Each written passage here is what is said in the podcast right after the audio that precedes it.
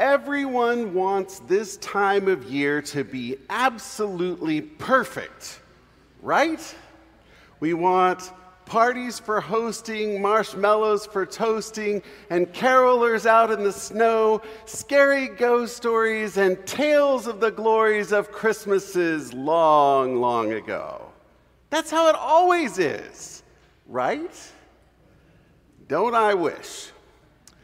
Last week, we heard John the Baptist pointing fingers at the establishment and calling them a brood of vipers. Confession time. I can honestly say that when I went home at Christmas last year, those fingers pointed at me. I was my own self-contained brood of vipers for my family. The Omicron variant of COVID was raging, and people were stressed, and tensions were high, and people in my family started testing positive. It was not pleasant. Christmas kind of ended. A lot of things were said that shouldn't have been said. There was a lot more blaming than understanding happening. And so much of my twenty twenty-two has been a year of family reconciliation. Thankfully, I can report that after a lot of apologies and effort and good intentions, everyone is very much okay. And here's the good thing. We actually like each other, too. But the experience reminded me of something that we often forget. Preparing the way of the Lord is hard. Welcoming Christ into our hearts at Christmas requires some hardcore spiritual practices that we have to cultivate inside of us. Things like forgiveness, and then those fruits of the Spirit that Saint Paul talks about: love, joy, patience, kindness, generosity, faithfulness, gentleness, self-control. Living and cultivating all of these qualities, practicing these qualities, invites the person and everyone around them to dwell in the kingdom of God, the holy realm, the kingdom of God, that place that Jesus talks about over and over again in his ministry. Preparing the way of the Lord is hard.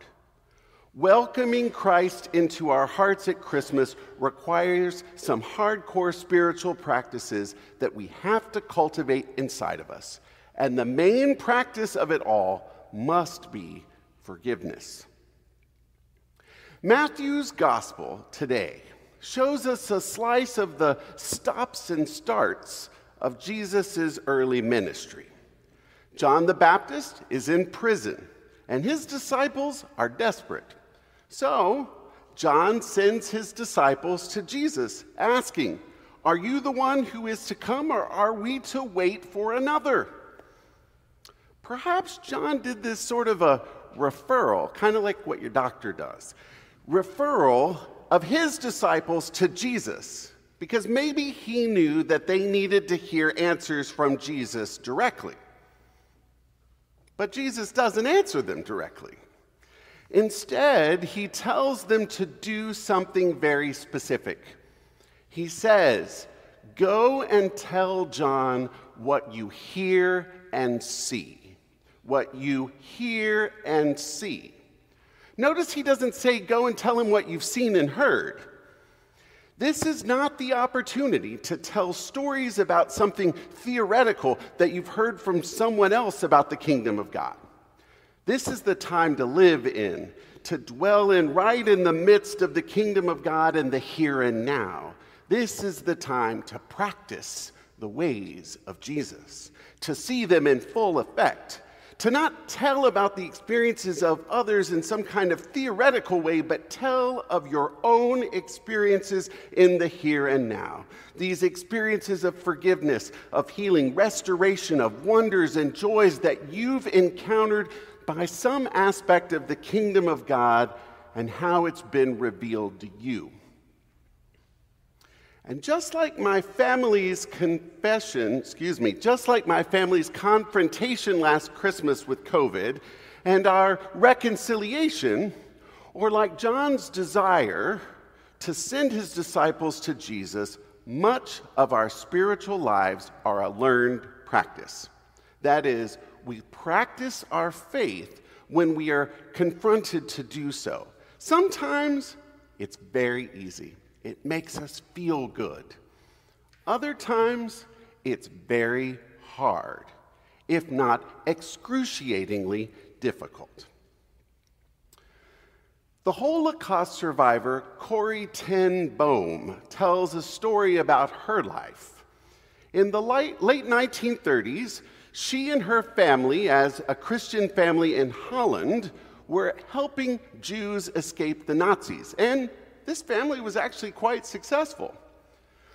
But in nineteen forty-four, they got caught. And she spent the last year of the war in the Ravensbrück concentration camp. Then the war ended and she was released. She was rescued. But something about that experience was gnawing at her. Her encounter with such violence and evil made her question her faith. She had felt that she lived in the spirit of good intent for everyone, but Corrie felt that God was asking her to do something more for her heart, to prepare herself to do something even bolder, to tell what she would hear and see about God, and to experience the kingdom of God in real time. And so in nineteen forty-seven, she began confronting the German soldiers who tormented her. Here's her story in her own words. It was a church, in a church in Munich that I saw him, a balding, heavy-set man in a gray overcoat. I had come from Holland to a defeated Germany with the message that God forgives. When we confess our sins, I had said, God casts them into the deepest ocean, gone forever. One moment, I saw this man in a gray overcoat, but the next, the blue uniform and a cap with its swastika. My memory transported me back to Ravensbrück, and the man who was walking towards me, I recognized as one of the guards, the most cruel of them all. Now the man was standing in front of me saying, "A fine message, Fräulein. How good it is to know that, as you say, our sins are at the bottom of the sea. You mentioned Ravensbrück in your talk. I was a guard there. But since that time, I have become a Christian. I know that God has forgiven me for the cruel things which I did there, but I would like to hear it from your lips as well, Fräulein." He said hesitantly, "Will you forgive me?" And I stood there and I could not forgive. It could not have been many seconds. It seemed like hours as I wrestled with the most difficult thing that I ever had to do. For I had to do it. I knew that. The message that God forgives has a prior condition, that we forgive those who trespass against us. I knew this not only as a commandment of God, but as a daily experience. I had established a home for survivors of the Holocaust, and those who were able to forgive their former enemies were able to return to the outside world and rebuild their lives. But those who nursed their bitterness remained invalids. It was as simple and horrible as that. And I stood there with the coldness clutching my heart. But forgiveness is not an emotion. Forgiveness is an act of the will. "Jesus, help me," I prayed. "I can lift my hand. I can do that much. Just supply the feeling and make it genuine." And so, woodenly, mechanically, I thrust my hand into the one stretched out to me. And as I did, an incredible thing happened. This healing warmth seemed to flood my whole being, bringing tears to my eyes. "I forgive you, brother," I cried, "with all my heart." For a long moment, we grasped each other's hands, the former guard and the former prisoner. I had never known God's love so intensely as I did then. It was a moment I could see God working directly in me.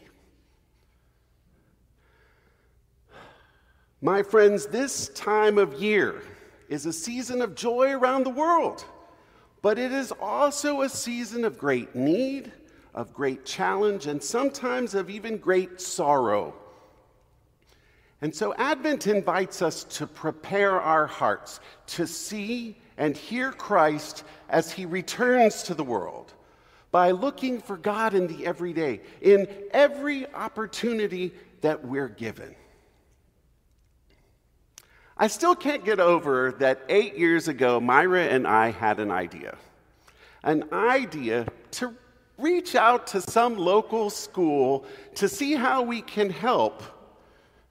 And that idea now has been transformed into such a reality that no child in the Garfield neighborhood will be without toys this Christmas. But not just the school, the entire neighborhood. Because the kingdom of God has been brought and is very near to us. We know this. And it goes beyond toys. Because now there's an abundance of food, a community garden, there's art and music, and a whole lot of local pride in creating something new and wonderful. When we talk about Garfield, we talk about what we see and hear on a daily basis, in the here and now, as we ourselves are experiencing, hearing, and seeing the kingdom of God at its fullest. The signs are around us. There are plenty of other examples. Our world would not be the same if it weren't for you. You bless everyone by being here right now. And because of you, we get to know just a little bit more about how Jesus is acting in the world. Through you.